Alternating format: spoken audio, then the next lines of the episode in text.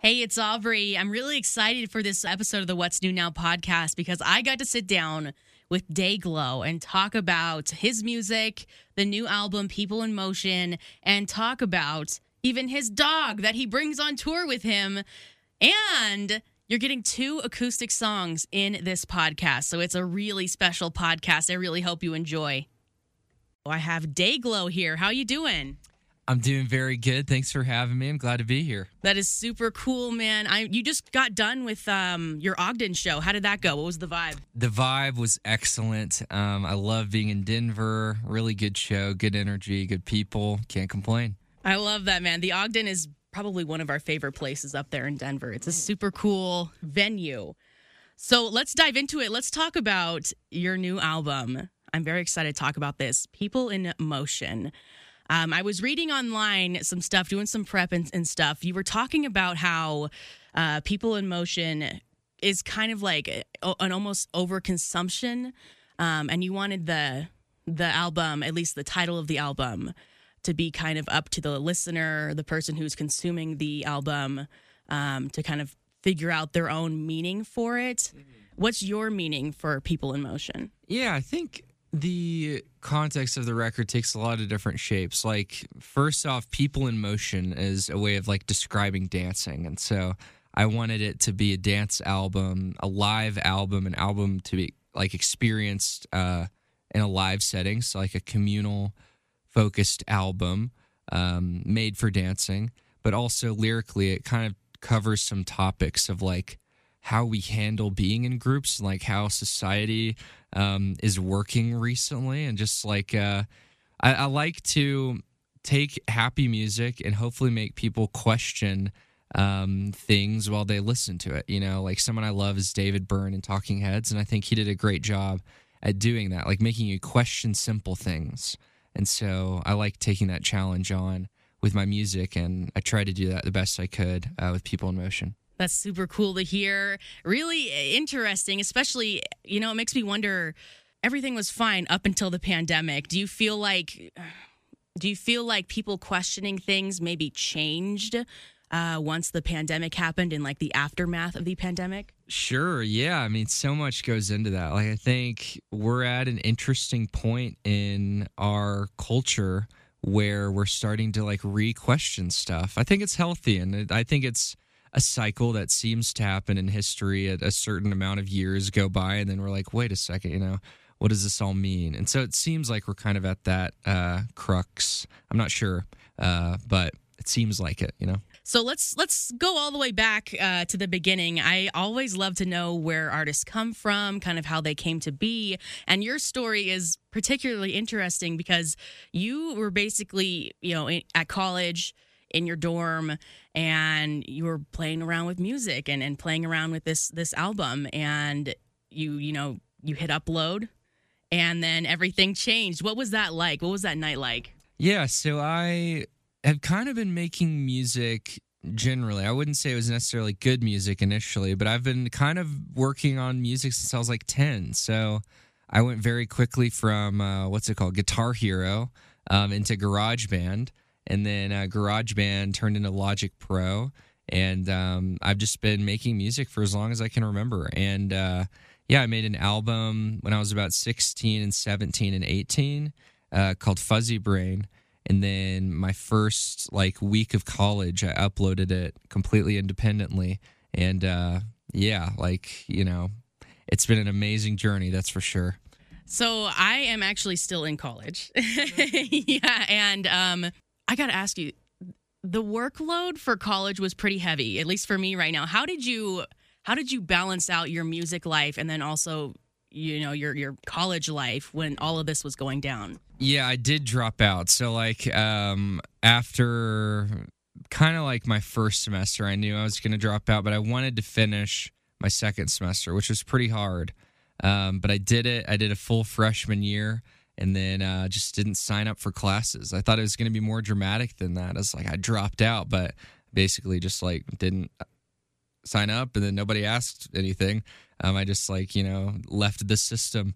Um, but yeah, I don't know. I mean, what had happened is like a lot of labels and A and R people had found my school email. So like Sloan Struble at utexas edu, you know, whatnot. So like while I was trying to do my online schoolwork, I was also getting, you know, emails from these labels and stuff.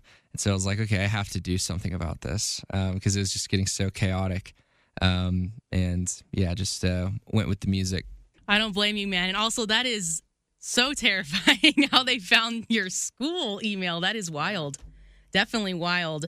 Um, there was a category when you first um, uploaded this al- your first album, uh, Spotify Bedroom Popped. Would you feel like that was a a good category for you starting out? Um, that's a really good question. I think it made sense in context, and um, it, you know, alternative, I'm sure you would know this, you know, running a radio station, like alternative music is such a broad thing right now. And so bedroom pop was like really broad as well. And it was kind of just more like what are nineteen year olds making right now for the most part, you know, and you just kind of got stuck into that category. And I knew like I was making it alone. So there was some lo-fi qualities to it, but that was never my goal. Like I wasn't going for a lo-fi aesthetic necessarily. It was just like a necessity at that point. Um, but I've always had the ambition of like getting better and still doing it myself, you know, it's like following the footsteps of Tame Impala or something where like I want to do it myself, but it sound as big as I possibly can. Um, which, you know, I'm, I'm really proud of People in Motion because I've continued to do it myself. And I think the, uh, production quality has improved, um, a lot since Fuzzy Brain, but yeah, I think the bedroom pop thing made sense. Um, but I don't know. I it was never my, uh, it was a means to an end, I think, you know. That's pretty cool. That is really cool. You know, you often uh, talk about, um, you know, with the pandemic happening and kind of our lives changing, not only yours, but also the listeners and how we've become very um, internet based. Um, I'm curious what, what you think of uh, internet versus real life. Um, how do you balance that as a music musician? How do you, you know, keep up with, say, an internet crowd versus, you know, a live crowd? Well, I think there's a lot of ways to look at it. And I think the music industry is so vast. And I think there's multiple different industries, I think, when it comes down to it. So, like, there is a TikTok formula, and there's, like, a live music formula, and there's a music formula for, like, sync and radio and stuff and like uh I mean uh, like commercial, you know, and so like I think there's just lots of different things. And so for me, first and foremost, and hopefully like almost, um I'm a musician, and like that's my goal, and the least amount of content I can make in other formats um and still continue to be like a musician surviving, um then that's my goal, you know. I I'm I wish I didn't have to use the internet to sell tickets, but you do, and I want to sell tickets so I can be in person with people. And so it's kind of like a balance I'm figuring out, and I think everybody's figuring out. I think it's really interesting, like, how much things are shifting. Like, there's, like, the whole Grammy thing that happened recently, where, like, so few people are submitting Grammys. I just think it's really interesting that um, things are changing so fast in this industry, and so I think that's happening as well with the internet, but I don't know. I prefer being in person and being a musician, but I also understand, you know, you have to make the um, videos and reels and whatnot, but um, yeah, I don't know. It's a balance. Cool. So I want to go back to uh, People in Motion. Um, I'm a big nerd for, you know, how music is made, how you come up with it. I want to know um, what your favorite song is off the album and what the process was for writing that and getting it produced. Yeah. Um, I think there's lots of different favorites. I think Then It All Goes Away is kind of like the most Dayglow song. Um, I think that one felt like it had just always existed in like a really comforting way. And it's almost like I didn't even write it. Like it just happened. And then, I, yeah, it, it was weird um, creating it in that way. It had a very f- similar feeling as like when I finished Can I Call You Tonight? It just felt like it had to exist. And it like was me that brought it into creation, but I did like I wasn't responsible. I don't know. It's kind of like a weird, weird feeling. Um, But that's my favorite in a way. And then there's also a song called Second Nature, um, which was just like a really fun, bold challenge. Like, it's a six-minute song that has like a lot of Daft Punk influence. And um, I think I'm just at a stage in my life where I just want to make whatever I want to make and like have fun doing it. And I think most people are along for the ride and they're just like, let's see what Sloan does. And so um, that's really encouraging. And I think Second Nature is my boldest step in that direction so far. That's really cool to hear. And I'm excited too, because you're actually going to do um, some acoustic sets for us uh, once we come back. So once we come back, we will get into that. Okay, this one's called Then It All Goes Away. And, uh, you know, I'm I'm in the studio alone. It's an acoustic version. I'm used to having my band. So uh, if I sound nervous, that is why. Okay, this one's called Then It All Goes Away.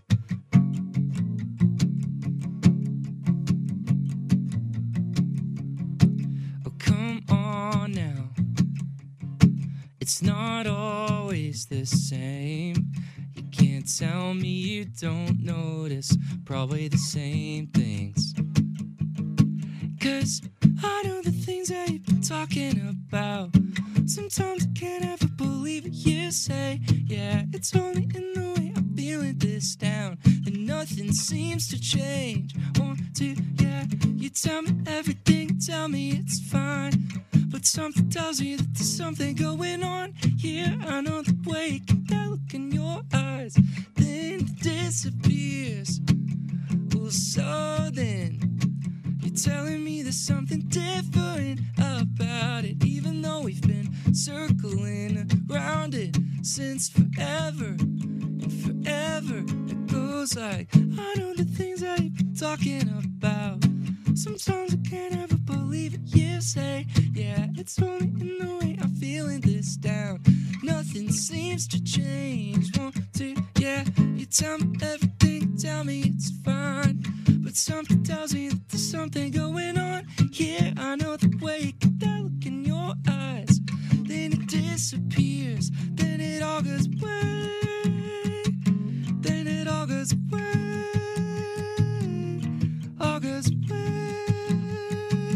Then it all goes away. Oh, yeah. Wee, yes. That was really cool. And thank you. First off, you saying you were nervous, that was a bop. First, that was really cool. So you got a second one for us? Mm-hmm. Sure, yeah, thank you. Um, yeah, I'm just so used to like hearing all the parts going on at the same time. And um, so listen to the, the, the other song as well, you know, listen to the true song. Um, yes, I do have another song. This one, uh, this one's called Turn Around. It's another song from my um, my latest record, People in Motion. And uh, this is like, my first time to do it on the radio, so here we go.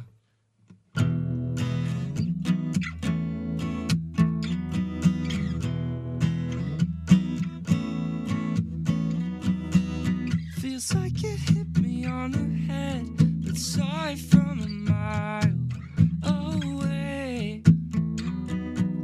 It's probably time I let it in. Been feeling this a while, this way.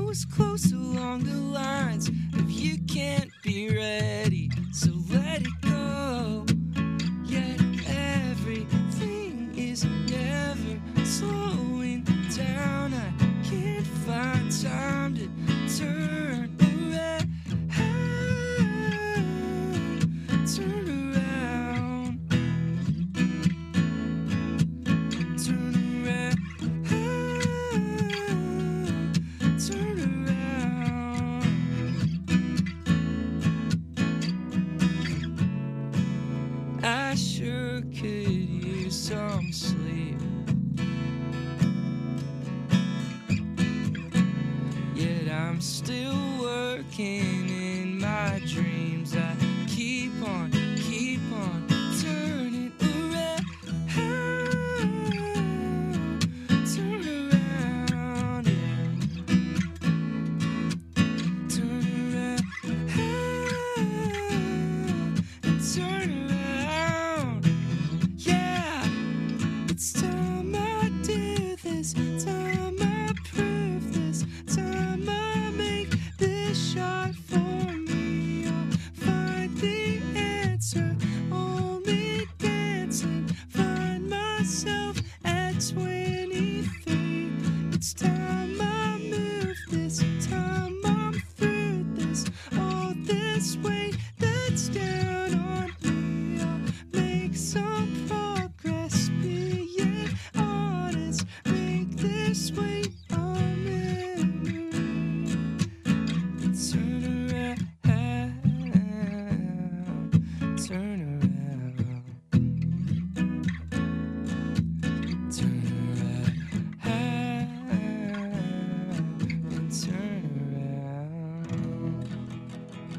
Thank you.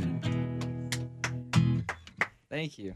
Awesome, dude. That that was so good. I really enjoyed that. I have one more question for you because our um our audience are big dog lovers. You actually brought a dog here into the studio. Can you tell us about your dog?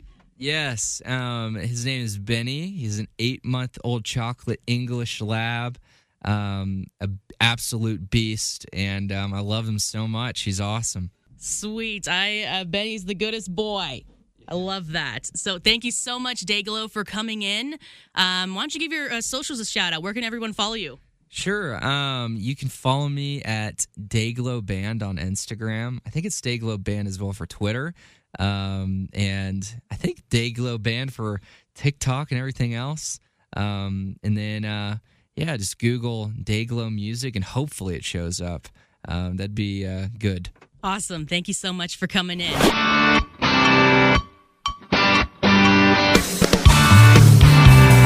Thank you so much for listening to the What's New Now podcast. I hope you enjoyed this episode as much as I did, especially those acoustic sets. That was awesome. Hey, make sure you check out other episodes. You can find them over at x ten thirty-nine radio dot com.